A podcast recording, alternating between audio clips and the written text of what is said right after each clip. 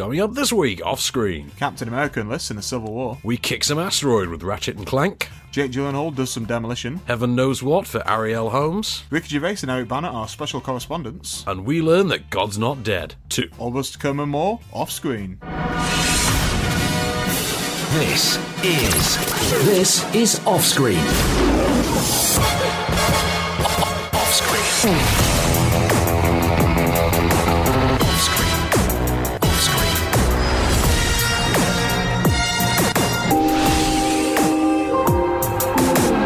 Latest film news and reviews, this is Offscreen, the on-screen radio show.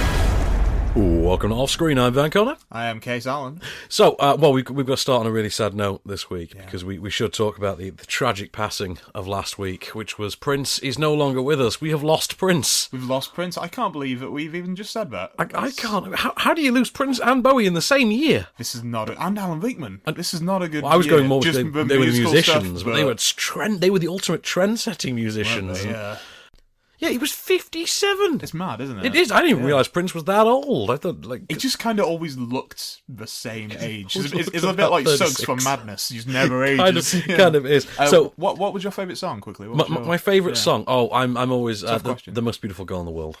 That Oh, that's a is my one. favorite Prince song. I'm a, I'm a sign of the times. Are you a Sign of the times? I'm a Times sign guy? of the times guy. But of course, you know, Prince he was one of those artists who, like like the bulk of great 80s, 70s, 80s artists, who had the impact on film almost as tremendously mm. as as music itself. And it was exemplified in the case of Prince almost solely through Purple Rain, which is this. It's not really a cherished film on a in, you know a daily basis. You don't talk about that film daily, I, but I we all don't know. remember We, it. we we do move in different circles. I've got friends that religiously watch that film. I don't know. P- Purple Rain's like a therapeutic thing for me. I, I, I love you know getting wasted and watching Purple Rain. That's a whole thing. Listen to some Morris Day of the time. Absolutely. Exactly. But uh, yeah, so we should pay tribute to Prince with the magic of Purple You Rain. wouldn't pass the initiation. What initiation? Well, for starters, you have to purify yourself in the waters of Lake Minnetonka. What?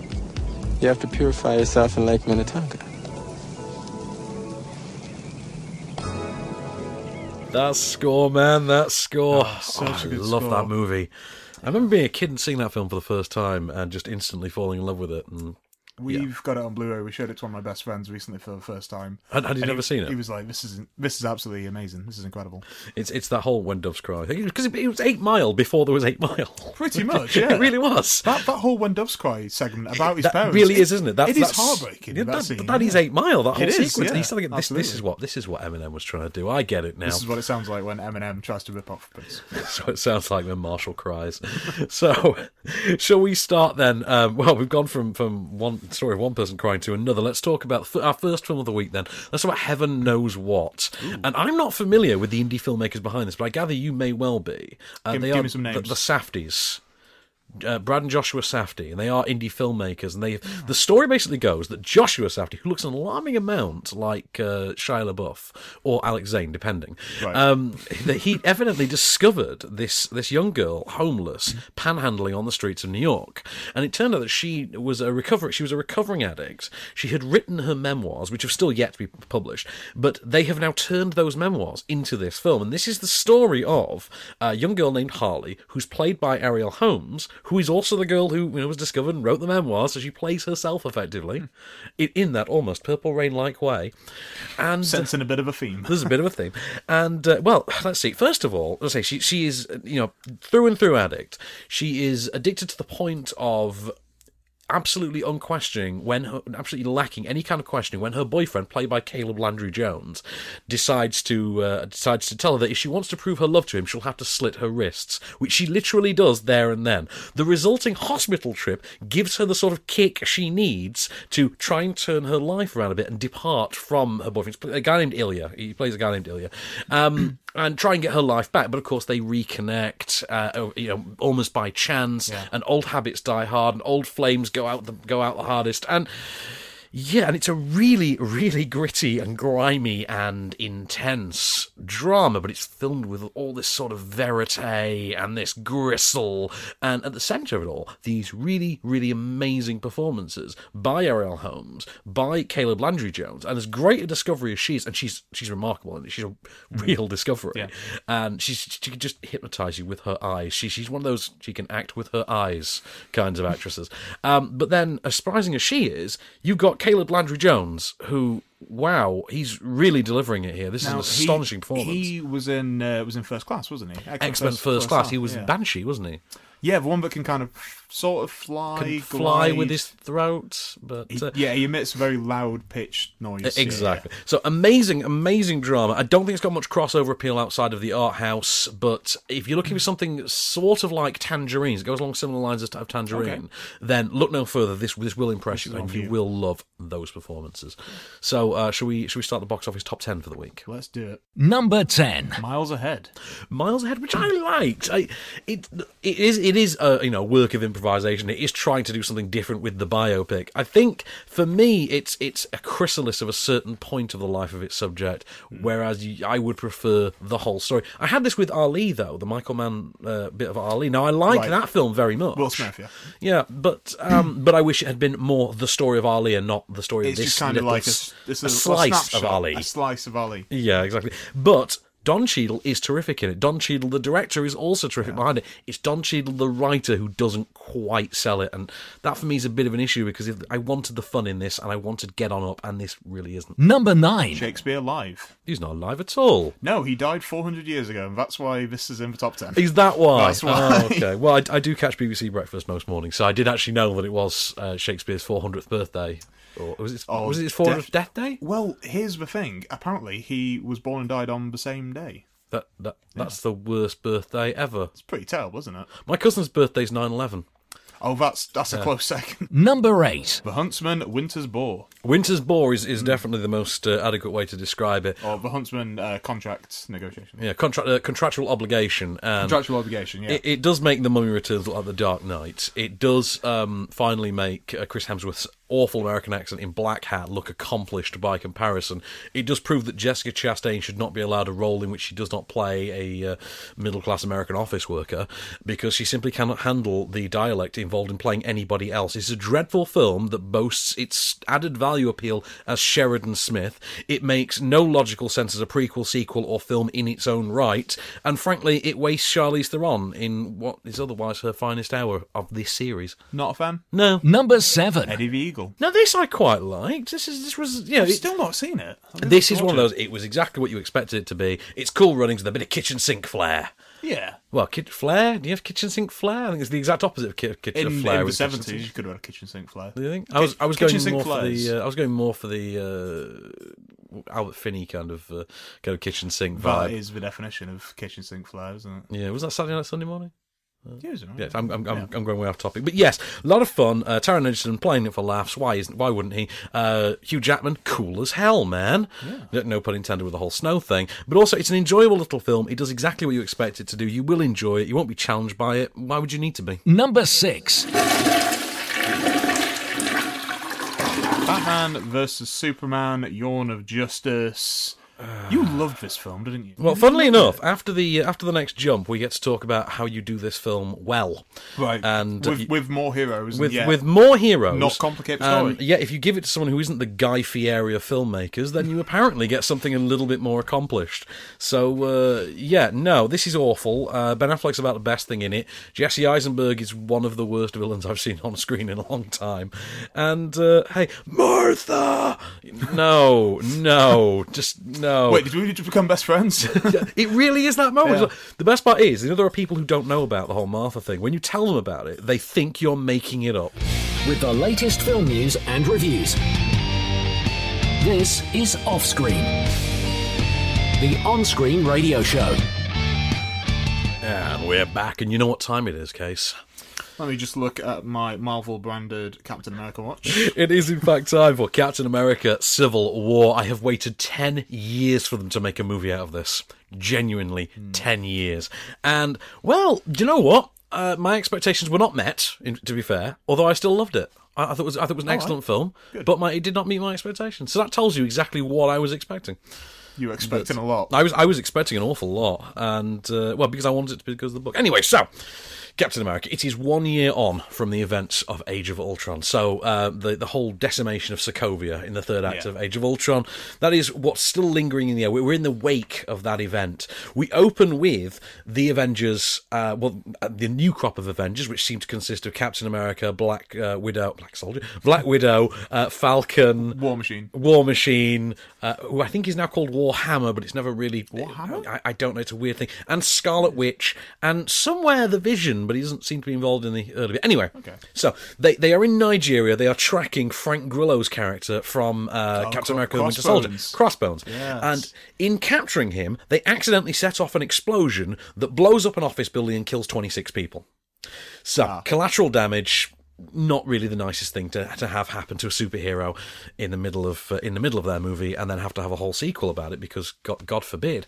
And uh, that was a pointed Batman Superman reference. So what you get then is Tony Stark. Tony Stark shows up with the Secretary of Defense, who happens to be an old friend as well. It happens to be William Hurt, General Thunderbolt Ross from The Incredible Hulk, which means sports fans, we now have to officially count 2008's The Incredible Hulk as part of the Marvel Cinematic Universe. Always counted it. I, I don't think a film's half bad. You know It's why? okay. You know why most people don't count it because it's, it's- not in the Avengers box set. and it's minus at one Ruffalo as well. Yeah, because it's not got a Ruffalo, but also it's not in the uh, Avengers Assemble Oh, is box it not set. in the official? It's not because it's owned by Par- It's owned by Universal. That's why. Was he? Oh, really? Incredible Hulk is owned by Universal, so therefore, yeah. Anyway, so. mm, Tony Stark shows up with Thunderbolt Ross. There is a new document called the Sokovia Accords. It looks like a phone book on white paper, and basically the general gist is the Avengers now report to the UN. A specially commissioned panel of the UN will decide where the Avengers go and what they fight. If something happens, the Avengers cannot simply get up and go and fight it. If aliens land on the White House lawn, they cannot simply get up and go and fight it. The UN have to then have to first say, you can go and, and, and stop this. So, you know, if, if there's a kitten stuck in a tree, they literally cannot get it down. Enter this clip. Tony, if someone dies on your watch, you don't give up. Who said we're giving up? We are for not taking responsibility for our actions.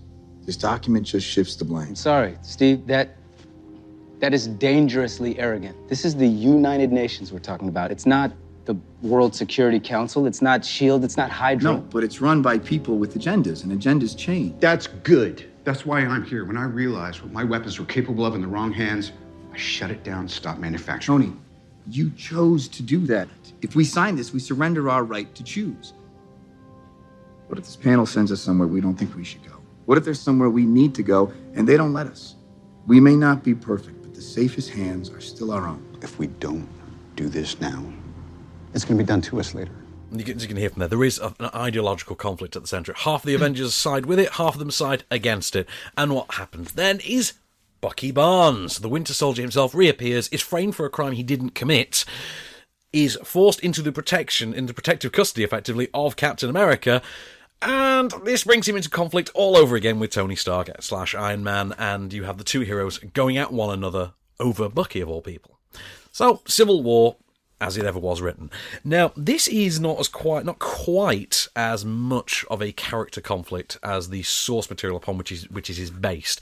It does in doing in shifting more towards a plot-based ideology more than a character-driven one. Mm. What you have is a story that ultimately falls victim to the same thing that Winter Soldier did, which is let's go with a plot of you know put some intrigue in there, some suspense, but when it comes down to it and it gives us room to explore that, rather than go into the moralistics of it, let's go into here's a bad guy.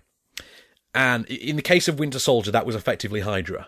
If they'd not done Essentially, that, yeah. if they'd not Um, done the what Hydra was, bit, what was Rob Redford's character? uh, uh, Alexander, Pierce. yeah, yeah. If they'd not done that, if they if, if Winter Soldier had been all about the moralistics of is it right to kill someone before they commit the crime, Hmm. which is what the first half arguably was, then you know different film entirely. Here we have a very similar thing where if it was about the Sokovia Accords, then great, you know that that's a very different film, but also that puts on a whole other echelon. This is already light years ahead of uh, Batman Superman in terms of let's take two established heroes, let's pit them against one another, let's create an argument, a really solid base for an argument. We'll develop it, we'll ground it, we'll give it consequence, and we'll explore it in detail. Batman Superman did none of that. Batman Superman famously had its hero on trial at the very beginning with no concept of a consequence for him. Hey, you're on trial for all the bad stuff you did in the last It was just a jar of urine. There really was. Sorry, sorry, sw- uh, sweet peach tea, wasn't it? Grandma's peach tea. Yeah, that's, that's, what it that's was, all yeah. there was. Yeah. yeah. but that was it. It was, hey, Superman, you're on trial. Oh, what are you going to do to me if you find me guilty? Find you guilty? No, we're not doing that. Oh, what's this trial for? We don't know. Nobody knows. What happens if you find me guilty? don't know. Oh look, there's uh, there's uh, Scoot McNairy. Yeah. in a wheelchair. That's, that's, that's, Boom. that's yeah, Scoot McNairy, yeah, and, and yeah, that's it. That was it. That That you was know it. that was badly thought out. This isn't. However, although this is really well thought out, it does cop out on here's a bad guy. And the problem is the plot was is already interesting enough that it feels alarmingly conventional when it goes for here's a bad guy. That said, you are having kind of too much fun to really think about it. You, mm. you, it's not until you sit and think about the film afterwards that you think, oh, okay, yeah, the bad guy thing was a bit much, and you may have sort of wasted Daniel Bruhl and an established Marvel hero. But you know, aside from that, so you've got Robert Downey Jr., who terrific as Tony Stark, finally gets to explore the emotional side of that character, which he's literally never had the chance to do. Even Iron Man 3 kind of skirts around that a little bit. Iron Man 3 gave you a shaken Tony Stark, but never an emotional or bruised one. Mm.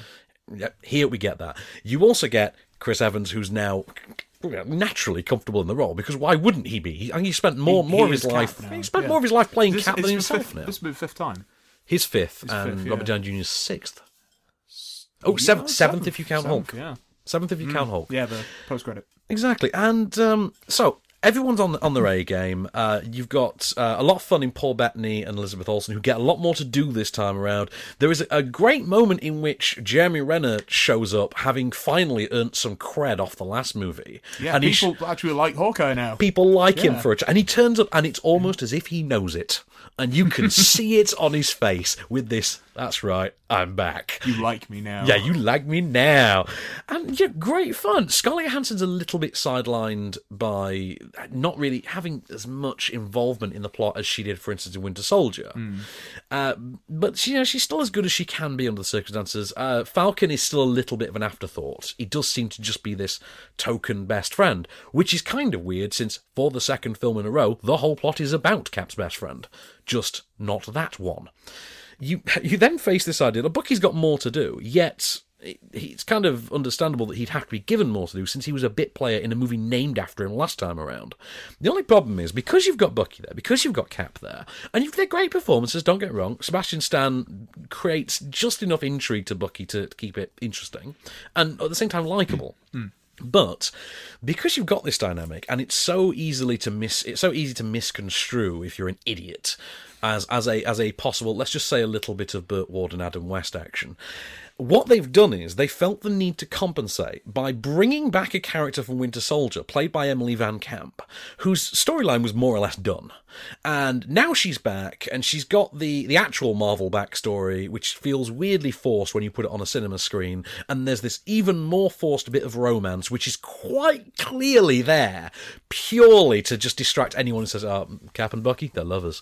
It's there for that, and no other reason. And it's literally a single case, right, you're done, out the movie, go. Go on, Emily, start off, go on, go. And that's it. And you're watching it thinking, why, why are they degrading Emily Van Camp Yeah, this it's a bit wasted. It's a bit wasted. Um, no, so the Russo brothers, they handle the action, they handle the suspense. Uh, McFeely and screenplay is terrific. Uh, there's a lot of fun in there. There is heart, there is humour, and yet it is an incredibly dark and grisly film when it wants to be. It is a case of looking at Batman Superman and saying, wow, you really can have your cake and eat it too, with a repulsor blaster if you really want to. Um, incidentally, there are a lot of cool little gadgets and, and techie Uh, things. there are uh, two big new characters as well. Yes, some, some pretty staggering new characters, and well, there's not really any secrecy to that, is there? We all know Not who they are. So, yeah. okay, so Black Panther first and foremost. Do you know what? Real potential there. You you'll Yeah. you'll instantly like Chadwick Boseman because he has the authority that that character needs. He has that air of regency to him. We think, okay, yes, I see you as an authority figure. I can understand that. And there's a there's a, a, a sequence with him and his uh, the actor playing his father, and it's a really well put together scene. And it has quite clearly been written by someone who knows the Black Panther comics because it's whether or not it's got the facts right, it has got the heart, and that's what it needs. Um, and then there's Tom Holland as uh, Spider Man who uh, I, I can say makes more of an impression in about 30 seconds than the entire last two Spider-Man movies.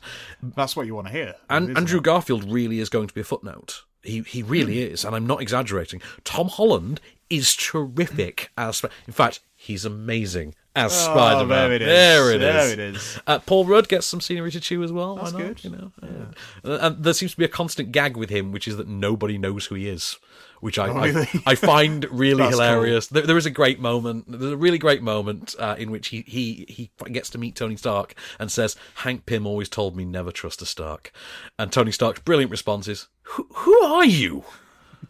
And I love that. I absolutely love that. That's like exactly why these movies work for me. Um, it's not really big with the shock revelations and spoilery deaths and things like that. It's not that kind of a film. It does take some twists and turns, and they do. They, they may feel underwhelming after something like The Winter Soldier. However, they are still game changers, and they are impressive ones at that. I had a lot of fun with it. I didn't get to see it in 3D. I did get to see it in Dolby Vision, though. um, nice. Didn't get to see it in 3D or, or IMAX. Um, there is, I believe, two post credits sequences. I only got shown You one. shown one. Sure, I was shown one mid credits, and I would advise sticking around for that one at least. I know that the one, the ultimate end, is kind of a bit frivolous, but. Uh, it is worth a, it is worth a watch. It is not as great a film as Winter Soldier. It's not quite as streamlined. It's a little lumpier. Would you say it's better than uh, Avengers: Age of Ultron? Oh God, yes, it's way way better than Age Oh, of Ultron. that's what we need to hear. Um, but I say it's not as streamlined as Winter Soldier. It's lumpier. It, it is. It's lumpier. It's baggier. There, there is. It's the longest Marvel film to date. And although you think it's not as streamlined, strangely there isn't an awful lot you'd cut from it. With the latest film news and reviews. This is Offscreen. And we're back to the dulcet sounds of Harold Faltermeyer there. So, should we? Uh, should we finish the box office top ten for this week then? Yes. Number 5. Friend request. Friend request. Oh, this was so generic. This was so, okay. So it started out as single white Facebook, and then it became, uh, you know, slasher movie one hundred and one. Then it became The Ring, and there's your ninety minutes. And for some reason, people have gone to see it because how much has this been made? This has made a Fair chunk of change. Really, six hundred and hasn't it? twenty-four thousand On what I can presume is not a very large budget. Uh, well, it's one of those you can tell this has been made for like ten mil tops, oh, five, ten mil, something like that. And everyone in it looks like someone else who's like a B-lister who's like ten years mm. older, and so you've got yeah, it, It's, quite similar to another film that came out. Was it the start of the year? or Was it last? Unfriended, Unfriended, Unfriended yeah. which is what this is called in Germany, funnily enough. Mm. Number 4. Try everything. Zootropolis. I love that film. I'm beginning to hate that song. You're beginning to hate that Yeah. song. That, that song is awesome. It, it is my it is my new everything is awesome. That's what it is. It- And that got annoying as well. did that get annoying as well? Did that annoy you? Did you not love that when it got to the Oscars? I did love it when I got to the Oscars. I think it's because I worked in the cinema. I had to hear it kind of constant on a loop for like three months. Well, I think we will be hearing about Zootropolis and Zootopia, whatever you want to call it, when we get to the Oscars next I- year. I think so. Uh, because it's between that and a certain other Disney film for the best family films of this year. This, I think, stands a good chance of best animated feature next year, although it's going to have to face off on the likes of Finding Dory in the process. Number 3. Bastille Day. Bastille Day, um, which uh, you know it's run of the mill pedestrian. It's, it's it's a little bit of a rehash From Paris with Love. It's got uh, Just minus JT. M- minus JT. It's got uh, you know a cast of American characters all played by Brits for apparently no reason whatsoever, and then it all comes to a crescendo with the most adorably crap closing song you've heard to a film since LL Cool J and his Sharks Fin, when Idris Elba teams up with Fatboy Slim to drop the beat. And I don't even know what that song is called. I've tried looking it up online. It doesn't seem to have a title. I would imagine it's called Bastille Day. But I want to hear it. It was so enjoyably naff.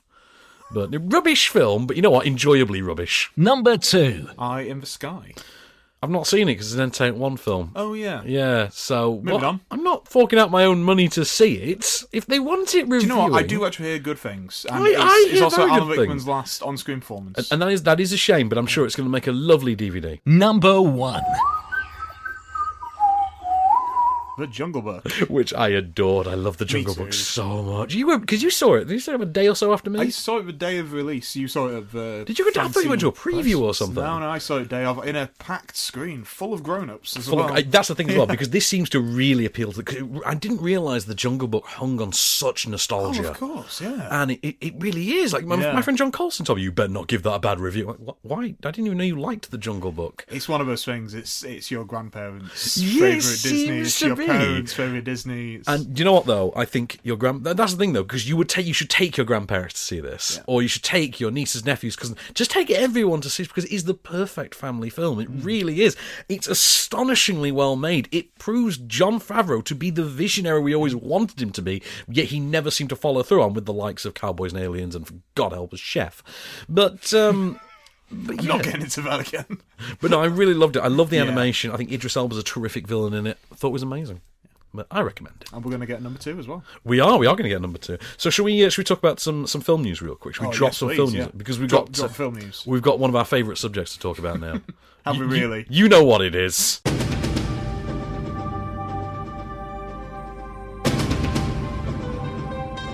It's Baywatch, baby. Baywatch Klaxon people. Baywatch Klaxon people. So, um, great bit of casting news for Baywatch. yes, somebody's coming back. Somebody's coming back. And who is that person? That's someone, wait for it, is Pamela Anderson. Pamela Anderson is returning to Baywatch. CJ Parker Well, she, she won't be playing CJ Parker because that's got somebody else that's Kelly CJ, yeah, Rohrbach of course, now. Um, so I don't know. I, I, it'd be great for me, I think, in my opinion, if if Pamela Anderson played her mum.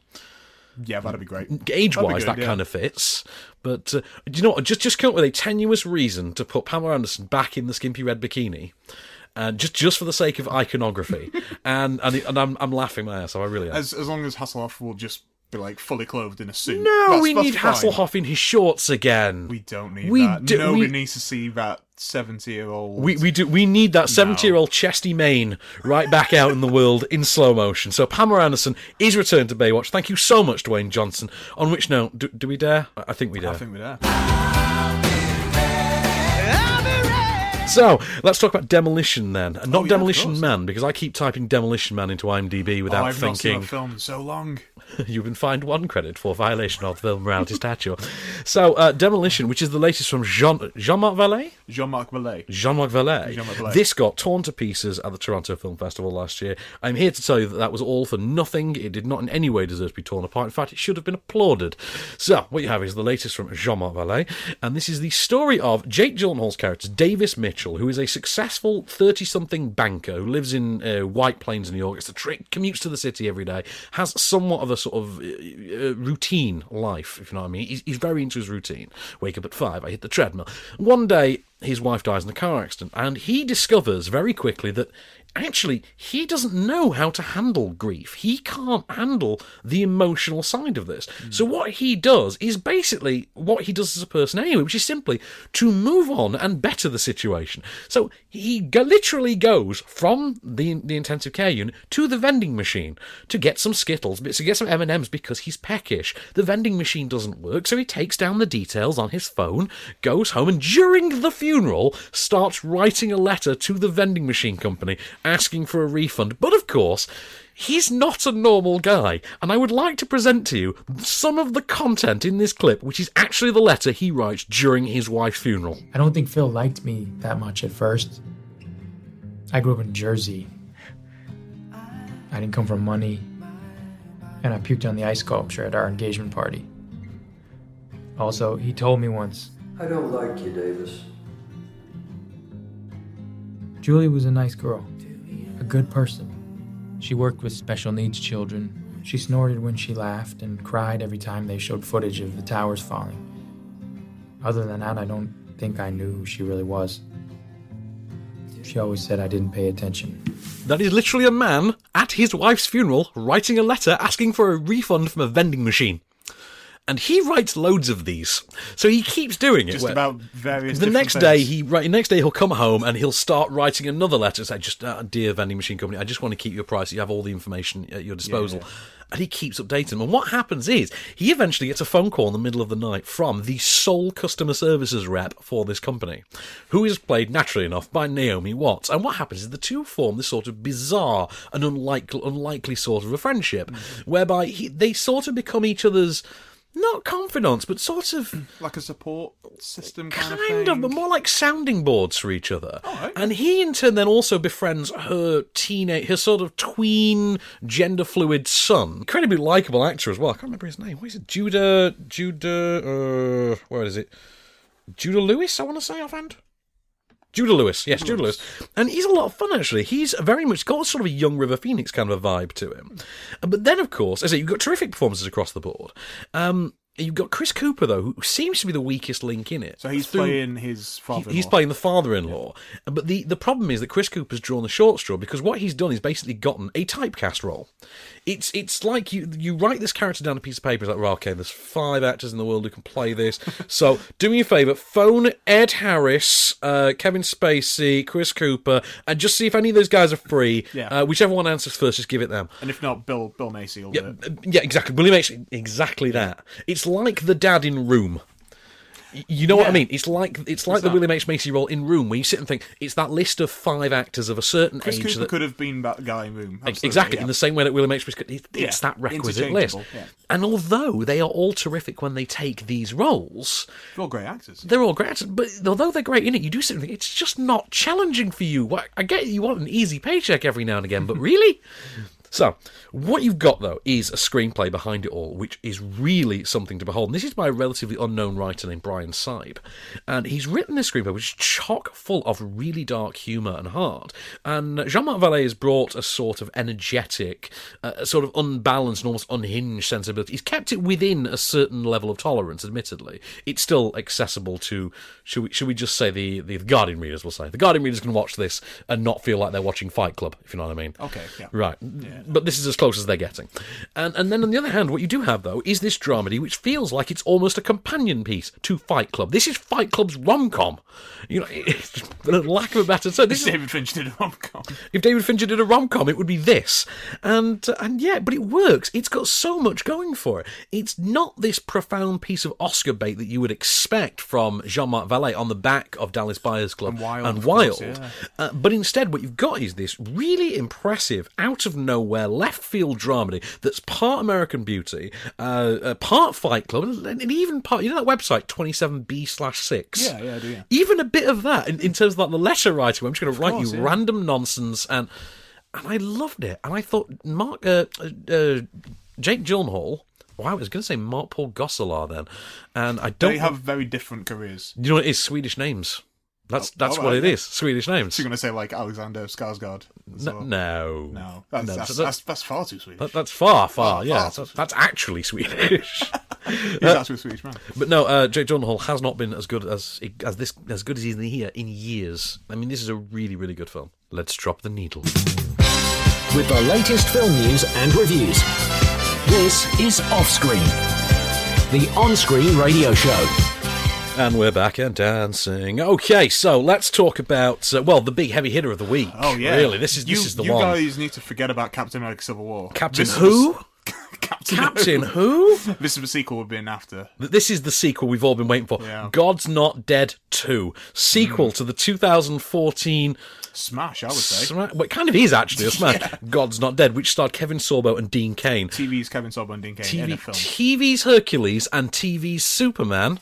Some would say the best. That's Superman. that's I don't know. I was a big and Clark fan. Anyway, so Yeah, yeah, me too. God's Not Dead 2, which sees Melissa Joan Hart on the big screen, and S- Sabrina herself. I can only remember that happening once in Drive Me Crazy, and that was about Oh it. yeah, I remember that. Yeah, she starred with uh, what do you call him, Vincent Chase from Entourage.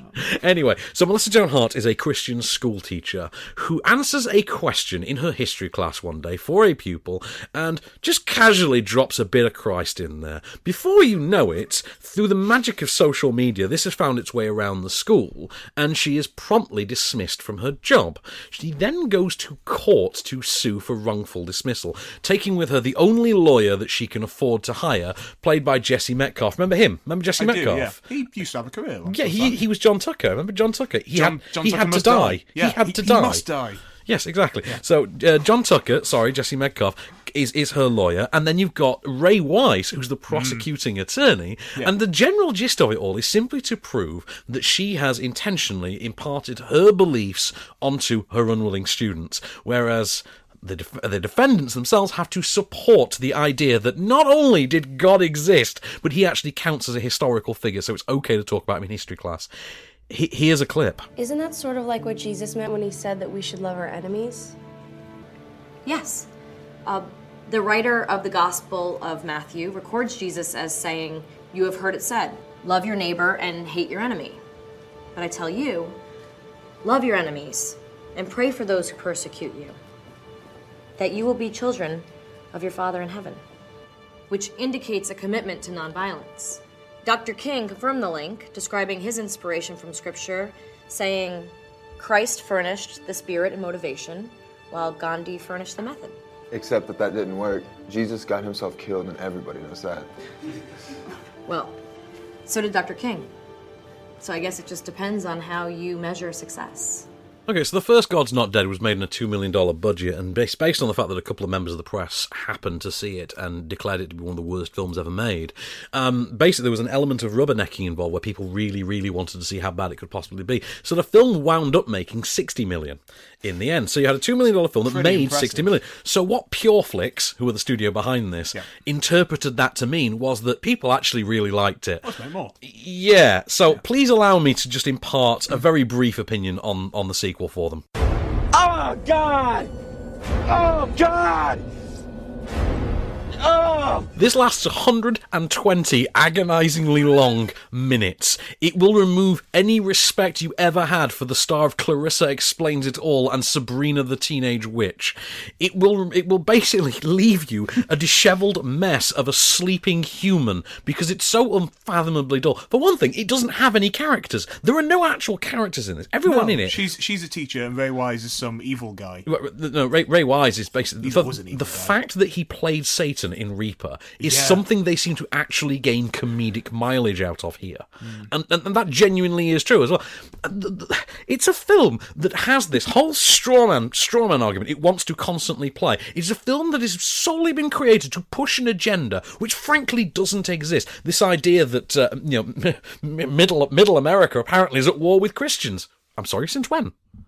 Because the last time I checked, I'm pretty sure fundamentalist Christians rule Middle America. That's the whole point of Middle America, isn't Yeah, it? Yeah, if the current Republican Party race is anything to go by, Uh, It, yeah. it gets slightly better because Republican Senator Yeah. Mike Oh, yeah. Huckabee turns up in this film. Not only does Mike Huckabee just he really does. Not only does Mike Huckabee turn up in this film, Mike Huckabee actually paid for a screening of the film before the Iowa caucuses this year. Genuine thing. That's pretty despicable. That is pretty despicable, but I assure you, not quite as despicable as a really odious, characterless movie full of what I, I'm not even going to call them characters. They are basically prayer puppets.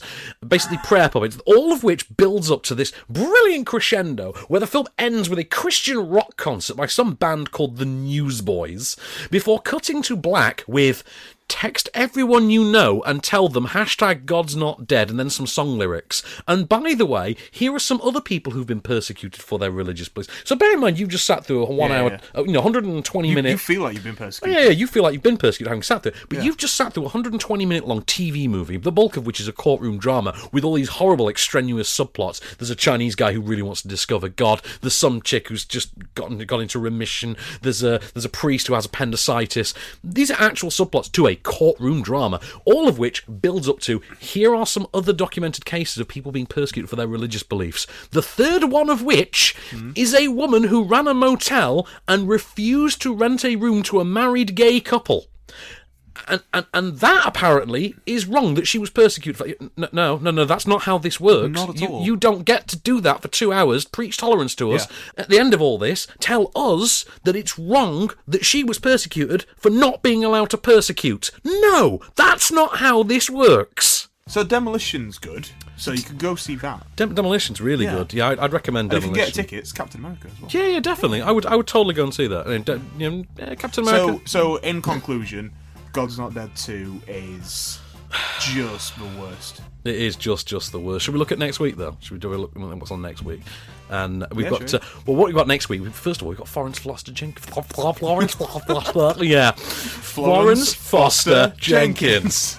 okay, we've got that. Florence Foster Jenkins. I'm that's a little tongue twister now. Yeah. Okay, we've got I Saw the Light. That's next week as well. Oh, uh, the, Hank Williams of yeah, course. exactly. So a bit, of- bit of Hiddleston there for you. Apparently, he can Tom really Hiddleston. sing.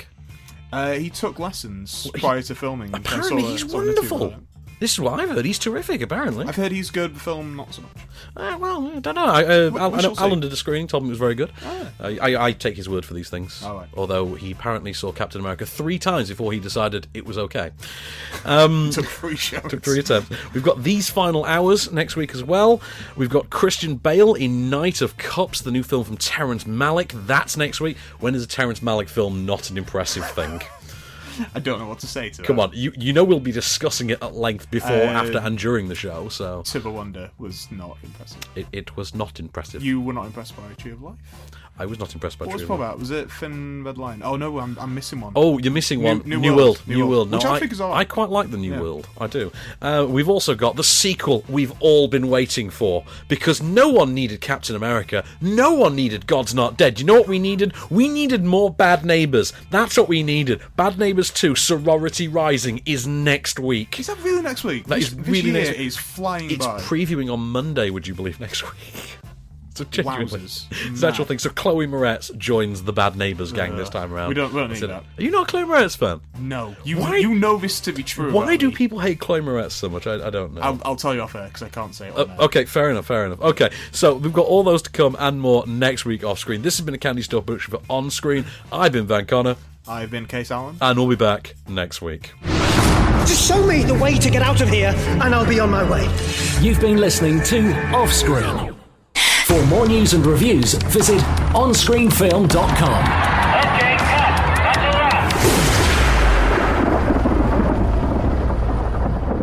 Podcast extras, Mr. Allen. So, um, shall I? Should we, should we just scatter some film news because we've got two reviews left to do? Yeah, Um, just just a smattering. We'll a smattering smatter some film reviews. news. Okay, because you know what we've not we've not talked about um, Emilia Clarke really.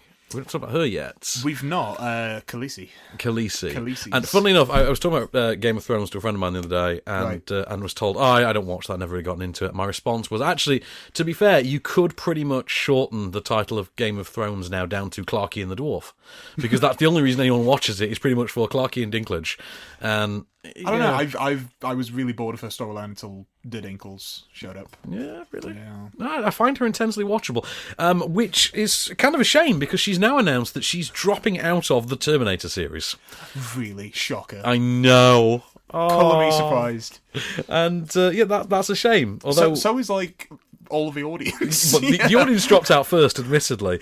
And to be fair though, she wasn't the worst thing about Terminator Genisys. She wasn't. Like Jai Courtney was. I was worse. gonna say, like, if you're in a film with Jai Courtney, you know you're not gonna watch Exactly. You know, you you could get away with murder if you were starring alongside Although Jai those, Courtney. those trailers for Suicide Squad make me feel weird about myself because he looks like one of the best things in Suicide Really? Squad. Yeah, I don't know. I'm I'm, I'm kind of. I Uh, feel I'm- like him and Captain Boomerang are pretty simpatico, so as character and acting goes. It's because he's a very forgettable character, Captain Boomerang. That's I why. love Captain Boomerang. Digger Harkness, which is the worst he's not, alias. He's not good in Arrow. I will. I will. no, he is concede. not good in Arrow or Flash or whichever one he was in.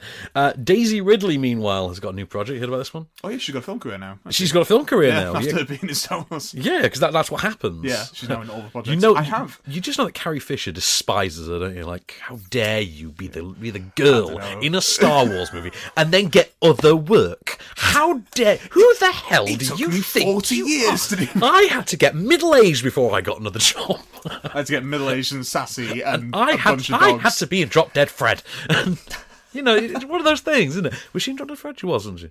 I don't know. Was she? I don't. I don't Was think she, was. I, Am I I can't remember. confusing? Am I confusing when Harry met Sally with Drop Dead Fred for some reason? I- She's not in When Harry Met Sally. I'm sure she's not. It's, oh, it's uh, the other one. No, she is in When Harry Met Sally. I'm sure she is. This is going to take some. IMDb some this. IMDb IMDb this. It's IMDb Carrie Fisher. I'm Um, going to have to hand in my Rob Reiner film club card if I get this wrong. really? Oh, my, the lam- the laminating came away off mine. So the laminate came off mine. So But yeah, Daisy Ridley, she's going to be in a, new Daisy film. Ridley's I got a film. this. Is it Yeah. called? Is it The Last Wife or something like that? Something like that. It is in, it's based on it's a World War II set novel. It's going to, the Lost Wife, by the way. The Lost the Wife, Lost. Wife. Uh, the Alyson Richman World War II novel. She's going to be starring in the film adaptation of of that. Um, after she stars in the J.J. Abrams produced movie Kolma, which I think we talked about last week. Um, in the meanwhile, have you have you heard about uh, what's next for the movie to TV conversion ratio? Um, movie to TV. Movie to TV. Which movie's going to become a TV show next? No, hit me up. Snatch.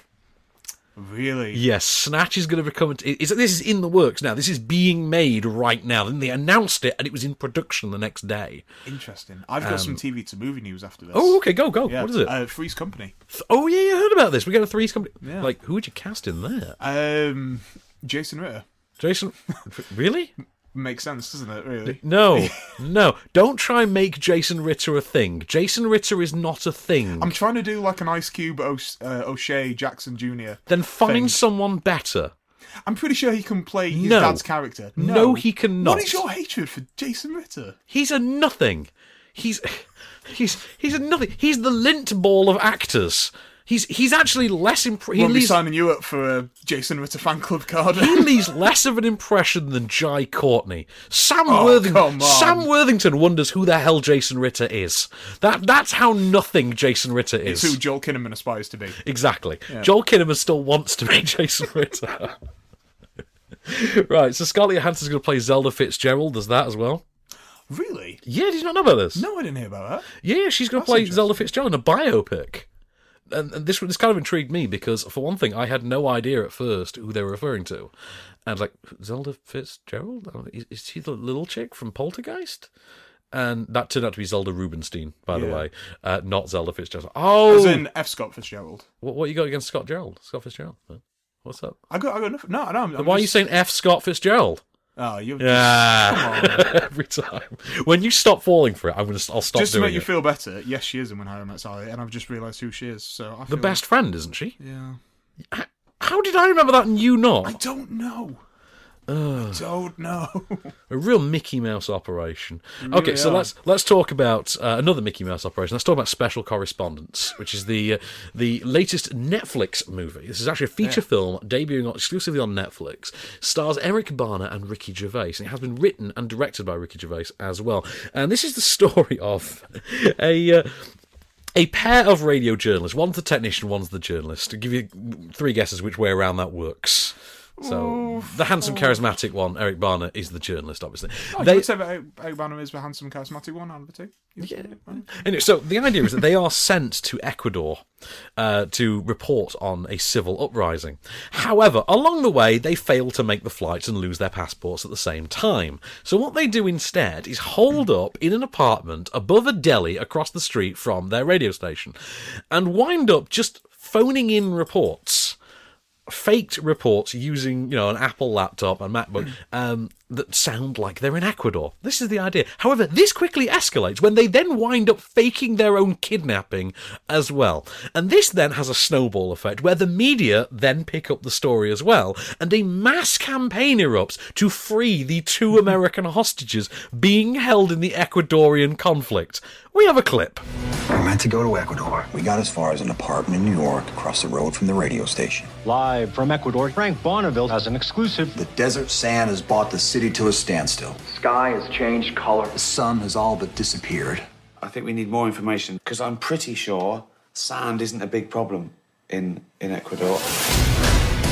What I'm hearing from my sources is that the two correspondents have gone missing. They're in serious danger. Everyone's looking for us, which means we have to go to Ecuador for real. Why do we have to go to Ecuador? It's that or we go to jail.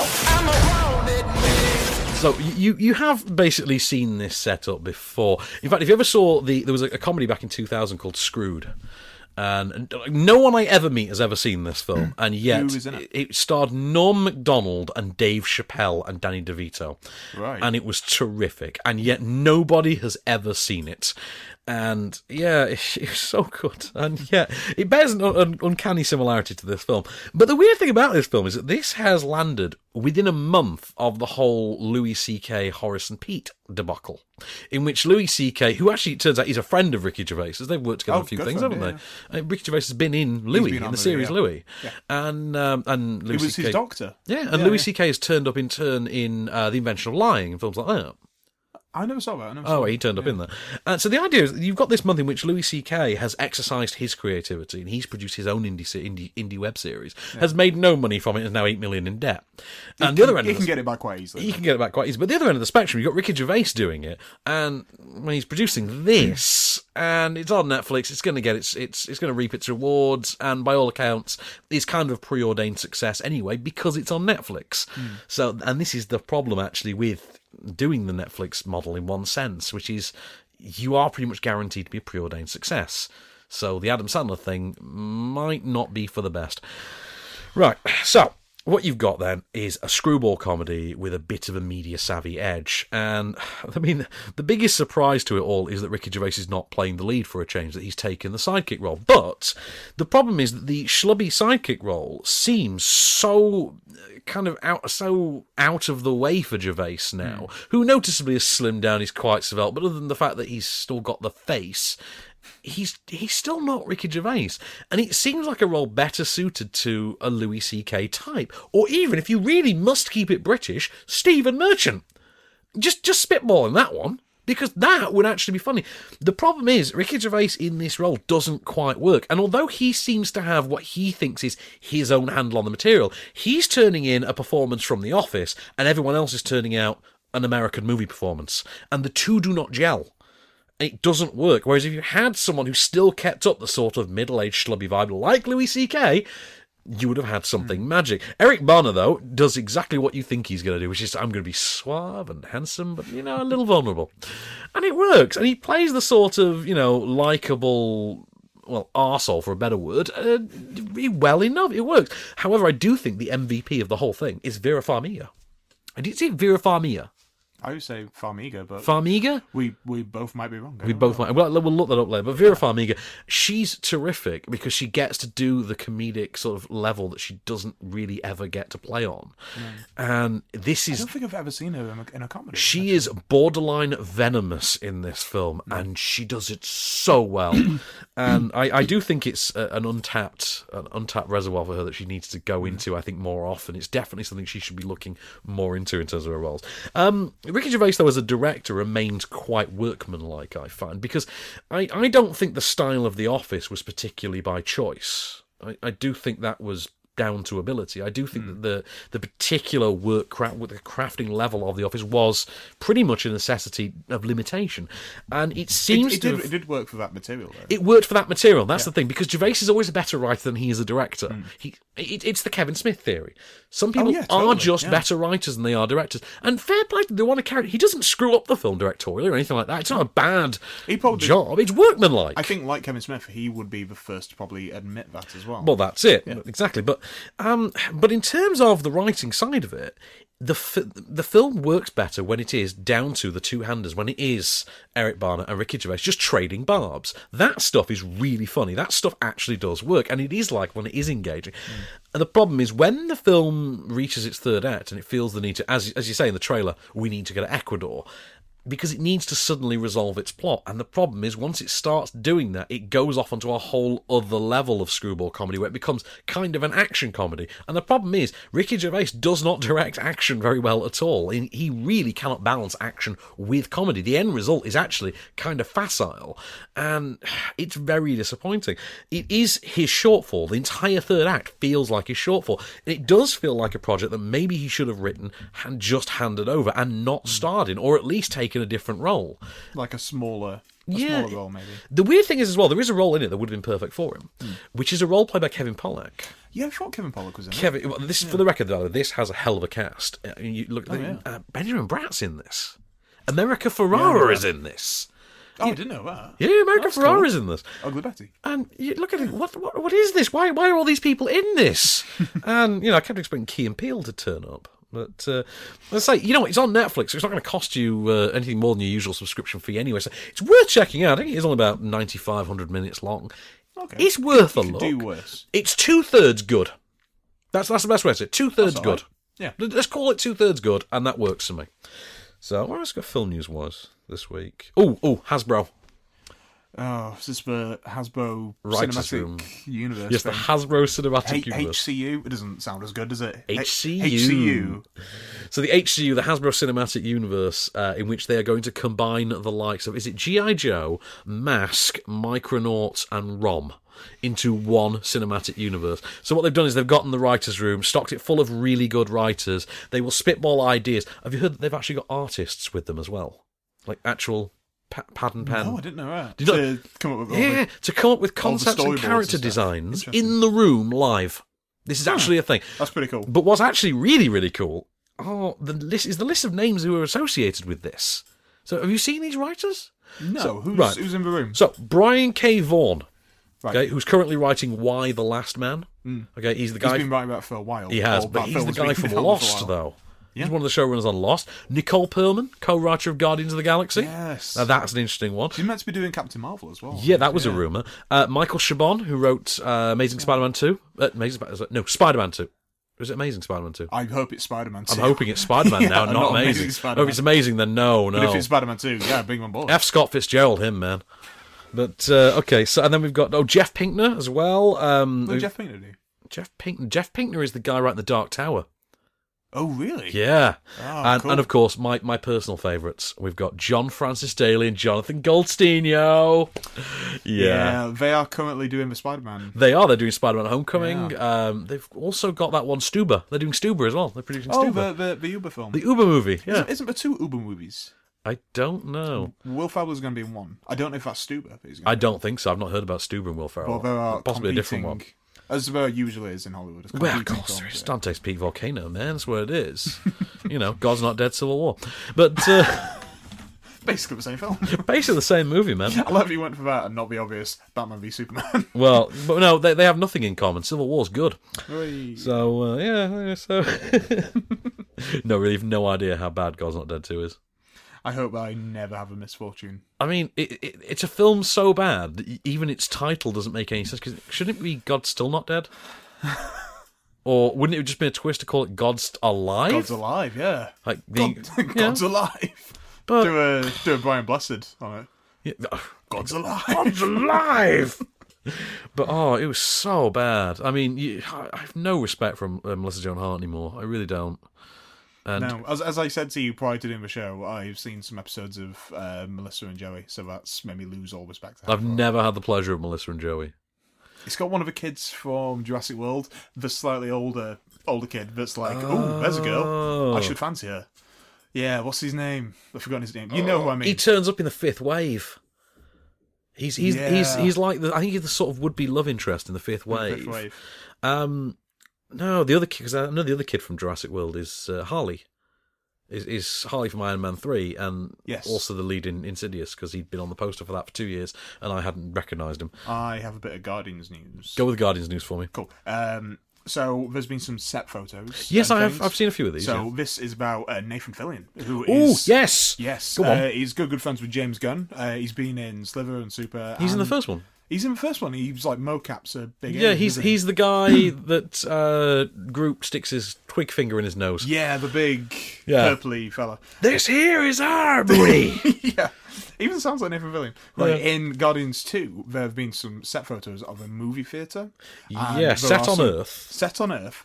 Uh, movie theater set on Earth. There are some posters, and Nathan Fillion is in the posters, and the character name is Simon Williams. Yes, who is an Avenger as well? Is Yes. it becomes an Avenger He or was an Avenger at some point in Marvel He becomes an. Avenger called Wonder Man. Yes, that's it. So potentially that maybe something happens, or it might just be a cool little. Have oh, oh, uh, look, he's yeah, Hang he's on, just in a. so you didn't get all the way through that article when you were reading it, did you? I- Because I just- there is something a lot more funny about that than you. No, you don't know. That's- okay, that's all I so really the know. movie posters that Nathan Fillion's in in those set photos are all for fictitious movies Oh yeah, that exist within the Marvel universe. there's a biopic for Tony Stark. Yeah, I did, I did see so that. we will I actually get that. to, in some form or other, see Nathan Fillion play Tony Stark. That will get me out of bed in the morning. Yeah. Yeah. so let's see what else we got then. Uh, Uh, Sherlock three. Uh, yeah. Oh, Sherlock Say three. again? Yeah, Sherlock three's Holmes three. Yeah, uh, that has got a screenwriter finally. Yes. Uh, James Coyne. I'm not entirely sure what he's done. Speaking of screenwriters, Aaron Berg, who is writing the upcoming G.I. Joe 3, is also going to write Lionsgate's movie adaptation of the Borderlands video game.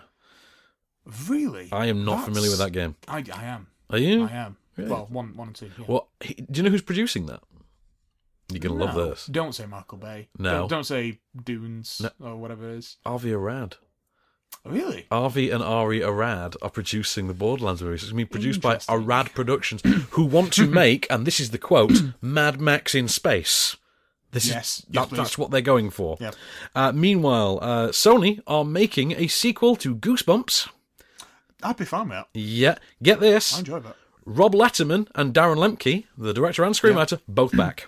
Amazing. So, sold. So, oh, we're just awaiting the news that Jack Black's could come back now, and yeah. I would be very surprised. I'm very surprised if he You'd be passes surprised on if he it. came back? I don't know. Jack Black? I don't know. I'd- I'd be surprised if he passes on Oh, it. he's probably passes. I'm, I'm oh, sure, okay. I'm sure, I was about to say, you'd be an idiot to pass on Do you that. know, I watched Kung Fu Panda the other day. Kung Fu Panda 3. Oh, three. Okay, go on. That film is great. It is great, isn't It's it? great. It is great. I'm glad we agree. Visually stunning, voice cast works really well. Did you love. James Hong? So much. So much. He gets so much to do. Him and Bryan Cranston. Yeah, uh, Cassie actually cried. the part. Really? Yeah. Because it, cause it's all about dads and emotions. And Uh, I'm usually a sucker. The I'm. I'm a sucker for a good father-son story. I as am. I. As am I. But I, I will admit, I got a little misty eyed, and I, I, I felt kind of really bad about this actually. I got a little bit misty eyed during Civil War at one point in which uh, Spider Man was introduced. Right. And I got a little bit misty because it was so referential, but Okay. affectionately so. And, I'm, and I was just watching, thinking, "Oh my god, they've done it!" It's like the first time you, it's like the first time you heard the Doctor Who theme when it came back in you know Yeah, 2005, 2005, yeah. and you just got a little, "Oh my god, it's back!" You know, it was just a wonderful. And even though Spider Man hadn't been gone for very long, a good Spider Man had. So you know, we hadn't seen a good Spider Man in ten years by the time Amazing Spider Man Two had happened. So it was nice to see a good Spider Man again. And Tom Holland is so good, and that kid is that kid really sold me. If you weren't excited about Spider Man Homecoming already, Yeah. uh, Civil War will get you really amped up. Well, I guess that is some sad news we've got to say because I don't think we spoke about it last week. In fact, last week we might have said that they have a potential villain. Now they don't. Have Oh yeah, yeah, yeah, Michael Keaton. Michael Keaton is. He's not. He turned it down, didn't he? I, I don't know if he's turned it down. No, the story I read that he didn't- turned it down. Yeah, I, I know that he is, is just kind of past it, but I don't know if Hmm. it's because of scheduling conflicts or if he just chose to not do the material. But either which way, he's not doing it, which is a shame. Did you say It's there was a shame. rumor about uh, Willem Dafoe? No, I heard a rumor somewhere that Willem Dafoe was getting involved, and I was like, really? Oh, How? no way. He's he's a DC boy now. Yeah, he's he's DC now, and also Willem Dafoe in Spider Man. Been there, done that. Yeah, and he was really He, effective. he was amazing. He was great. He was great, yeah. Just please, for the love of God, keep him out of Power Rangers suit. But you know, aside from that, No, I think if we are going to still do the Vulture role, I think there are some people. You'll, I'm telling. Well, it's, it's, it's the thing is, the MCU has this thing now where they are running out of actors they can cast in the MCU. We all like to think that the MCU is really good at you know catching edgy young talent, up and coming talent. It's not that. It's that they've already used everyone else. That's what it is. The only reason Daniel Bruhl's in Civil War is solely because they'd already used Robert Redford and Tommy Lee Jones and all the really known actors. That now they kind of just have to pick the up and comers. No, but I, I kind of think the opposite. I think they're really, really. I know. I'm really, kidding. really I'm kidding. You, oh, you joker. Ah. You're a regular Mark Hamill. they're, they're really canny with getting those really fantastic, well-established actors. You say that, but I think that this, I think that that talent is actually going to shoot them in the foot, and it has happened a couple of times already. What? When so you- when we see Cate Blanchett? no, no. What I mean is, like you look at look at uh, Winter Soldier, for Yeah, yeah. example, when they cast Frank Grillo in that, and he, he's great in it, and he's a great crossbones and everything. But don't you kind of wish when the Punisher showed up in Daredevil? well, of course, of course. But, don't you kind of wish? but also, I don't think anybody really thought about Jon Bernthal. And I'd spoken. no one to- did. I'd spoken No to one did, people about about Frank being Punisher. because that was the thing. 'cause, uh, for me, it was Per Janicki. When you saw Per Janicki, my thought was, please let this guy be the Punisher. He'd be amazing. great, yeah. But he'd already been a Winter Soldier at that point, Mm. so. Yeah, no, I, I did. I did have a similar, a similar. Thought, I do but- think sometimes that they just that they they cast without really thinking ahead, and yeah, they've got a lot of characters. They There's a have got they have got a lot of characters. and it would be nice if they if- used if some of them in a kind of better on this, on this upward trajectory. They're just gonna keep attracting the A-list talents. They apparently will. Yeah, and just for left centre, like who thought that Glenn Close would be in a superhero film? Not- Robert Redford. I'm always Robert Redford sticking. Robert? Redford and Tommy Lee Jones. What the hell are those two doing in a superhero movie? And Tommy Lee Jones is great in that film. oh, he is because he's just being Tommy Lee Jones. He's still skinny. Yeah. And yeah. Oh, Stanley Tucci though. I really like Stanley Tucci, yeah, of course, yeah. So let's see what else we got. Um, okay, we've got. Oh, have you heard about Alfonso Cuarón? What is he doing? This is a weird one. Okay, he's not actually doing anything officially. Ooh, I like that. Ooh. is, is he going JJ about it? Unofficially, he's godfathering the uh, the Oh, Jungle I Book Origins one. Not Yeah. godfathering. He's actually playing assistant slash Yeah. consultant to Andy Serkis on Jungle Book Origins, which is now actually being retitled Jungle Book. Oh, really? Yeah. That was its original title. Yeah. Before they added the Origins. Yeah, but now it's just. Jungle Book. So we'll have the Jungle Book and and Jungle now Book, Jungle Book. which is going to be the Andy Serkis one. But instead of the Disney one where it's all actually animated and the only real thing is is uh, Neel Sethi, Yeah. this one is actually going to be motion capture in real environments. Yeah. So, but he's actually fair to him. He's got a decent cast. He's got Christian Bale and Benedict Cumberbatch. It's got Cumberbatch as Shere Khan, which I could see, but it's it's going to remind me of Smaug, I think. kind of, yeah. It's going to have that, that vibe. Yeah. Yeah. I'm not a big fan of Benedict Cumberbatch. But Are you not? No, I'm sure I've told you this. You're that guy? I, I'm definitely that guy. Oh, I'm totally that guy. Him and Eddie Redmayne, and we've gone into that in some with, detail. with, with our, our position on Eddie Redmayne is well established. But after seeing the Doc Strange pictures and learning about him being the Grinch, that's that's bringing me around a little bit. Fair enough then. Okay, so um, we should talk about uh, Ratchet and Clank real quick. And uh, brace yourself for this one because this is a real doozy of a flick. This one, this is a, a movie based on a PlayStation game, a 14, 15 year old PlayStation game aimed at, if you believe the box, 15 year olds. Because if you pick up the video game box, it says it's rated for teens on it. I, I was roughly around that age, I guess. Yeah, when that film- I mean the whole thing looks like Son- game was I've never played the game. It looks like Sonic the Hedgehog in space. Uh, essentially, it is a lot of fun. But uh, well, so you know the game, Yeah, and, oh, thank and God. the sequels and stuff. Yeah. I'm, I'm really glad you do because I'm not familiar with it at all. I, I only have this film to base it on, and the fact that it's rated teen is uh, it strikes me as it's, particularly it's like notable. a Jak and Daxter kind of. You ever play those? Daxter and Jax? Dak, Dak, no, I don't know. I kind of can't get the title right. So I was more of an Earthworm Jim kind of guy. Oh, me too. Me yeah, too. Earthworm Jim was more my jam. So good. Yeah, Jim was my jam. So, um, Jimmy Jam. so right, we've got this weird thing. Um, in fact, I'll get, get to it in a minute.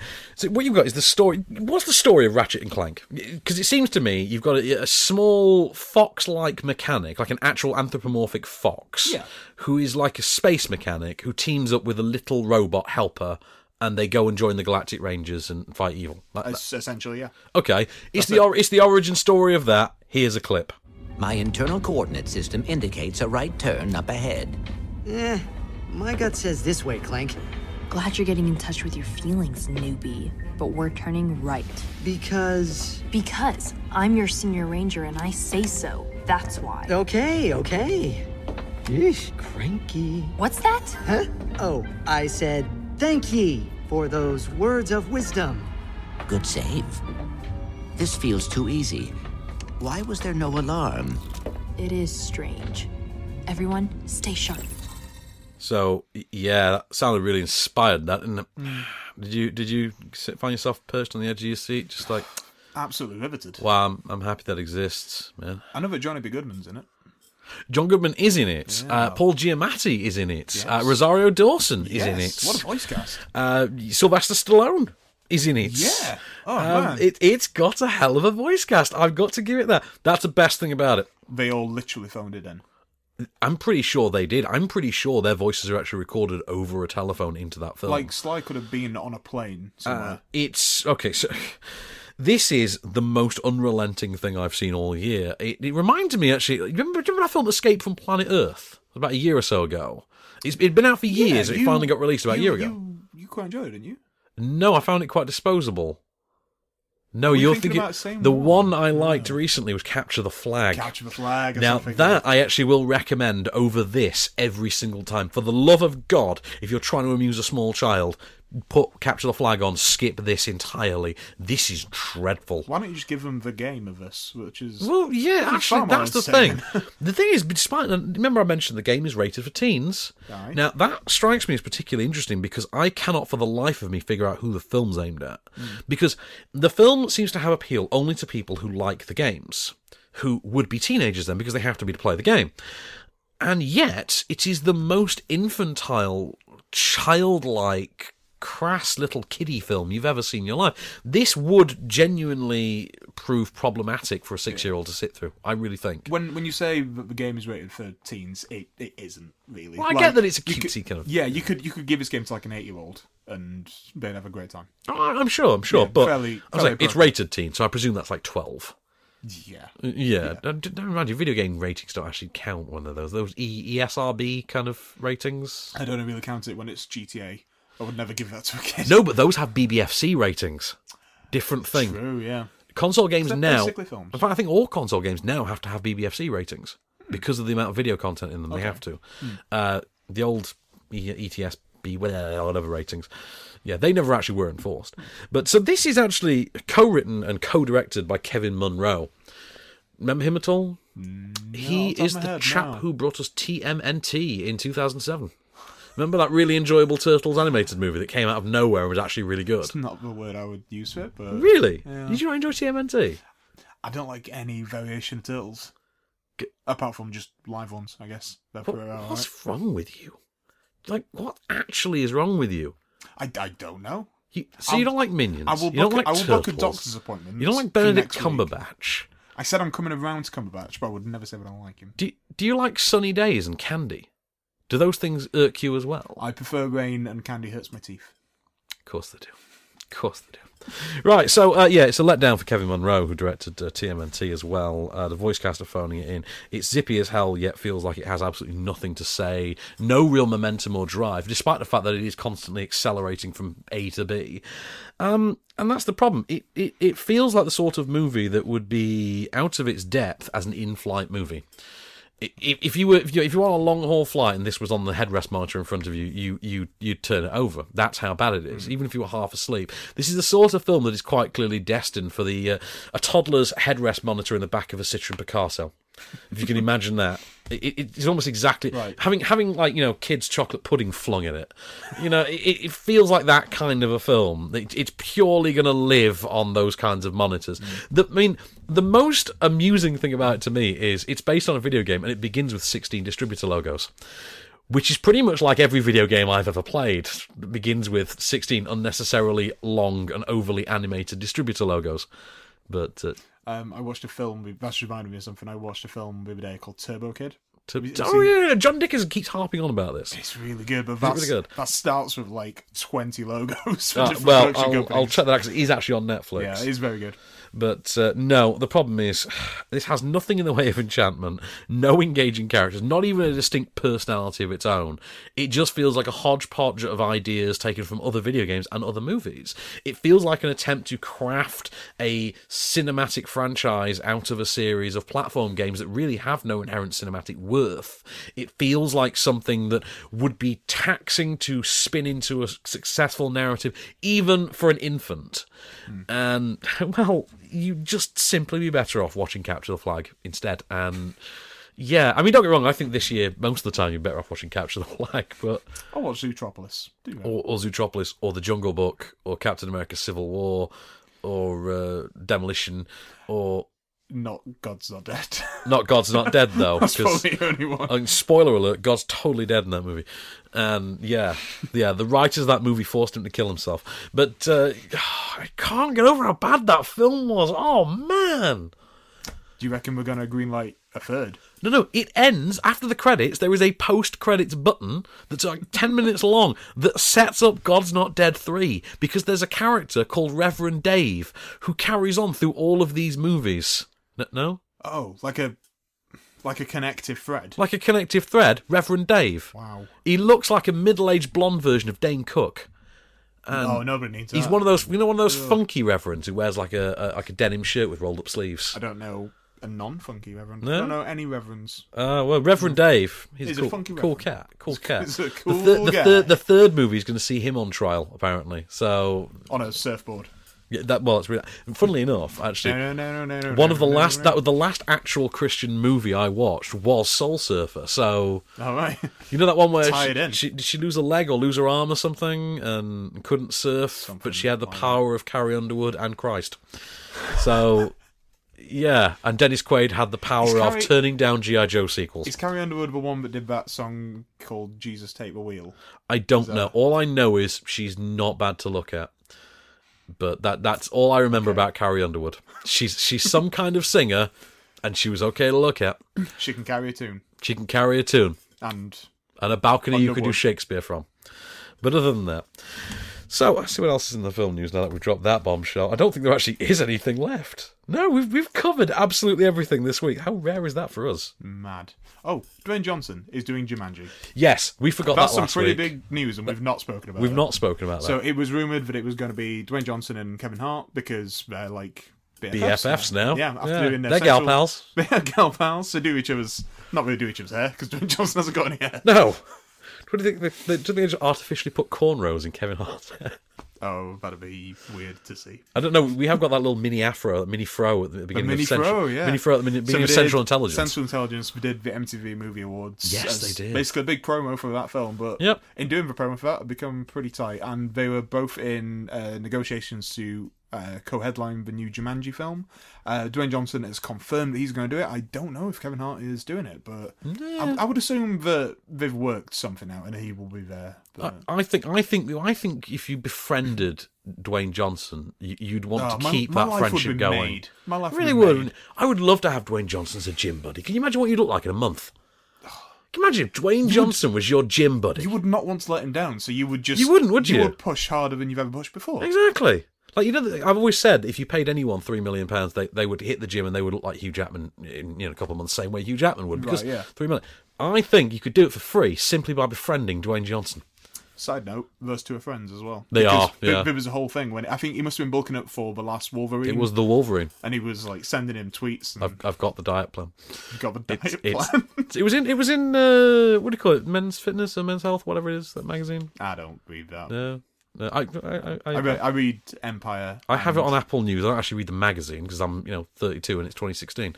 But uh, oh, print media. Ugh. print media. What are you talking about? in the 21st century? yeah, Perish the thought. But uh, Spotlight. That's the only. About that was a film. yeah, Spotlight was a film. About That was all we back do. then. Yeah. But uh, they do occasionally give me actual paper copies of books ba- that films are based upon. So I'll go to a press show like the Fifth Wave. and Yeah, they, they gave us book right. copies of the Fifth Wave, and I, I was like, I don't even know what these things do anymore. Do they have apps? Where do I plug it in? exactly. But uh, no, we, we, we, we I, they, they get they get uh, donated to a school. So actually, When I used to work at cinema, we were always given copies of most kind of like YA. Yes, books. yes, I know. I gave out loads of Hunger Games to people. I, I remember because Maze you, gave me far too many over the years. But uh, When I did the quiz, I had loads of Exactly. books just flying out. but the, only, the only actual physical books I read are comedy books. You bought me the Nick Offerman I book did, for yeah, it's Christmas. good book, yeah. He's got a sequel, and I need, got to, I need to get it. Oh, I did just start reading a new book on iBooks earlier because that's the only way I read, read actual books now. Okay. Uh, I've started reading reading David Thorne's new book, uh, the guy who writes for 27B slash Yeah. 6. But I think it's called Look, Evelyn, there are some Duck Dynasty wiper blades. We should buy them. That's the name of the book. That's the name of the book. That's the name of the book. Have you ever watched Duck Dynasty? No, I have not. Although it is name checked an awful lot in God's Not Dead. Full circle. Yeah, it actually is name checked a lot because obviously it's it's like fundamentalist Christian Republican stuff, isn't it? I know that Ted Cruz was on an episode of Duck Dynasty, and he- Please tell me they shot him. No, he had a gun himself, and he had all the camo makeup and stuff. Oh. And uh, he, he he took some bacon, Mm-hmm. took some bacon, wrapped it around the gun, and cooked the bacon on a gun. Yes, I have seen that. By the way, have it because they they they sent, they sent it up in Scandal. Did they? They actually sent that up in Scandal with Greg Henry's character. Um, d- have you seen the woman from Maury Povich who looks like uh, Ted Cruz? No. You not No? Not. There was a woman appeared on Maury Povich, and she looks exactly like Ted Cruz. This is Yeah. no good for people listening. This Obviously, is, this is no good. Please do Google this, look this up. But uh, I think we should we should leave it there. And whilst we look, well, whilst we look up the joy that is, well, Ms. Cruz, I suppose in this case. Here it is, your moment of cage. Cyrus, this is your barbecue, man, and it tastes good. But I was just saying to Mr. Dog over here that if it was my barbecue, I'd wait for that old jumbo jet in the sky before I start killing our only leverage. Shut the f up! Don't you want to get high and get laid? Fuck this! Put the gun down.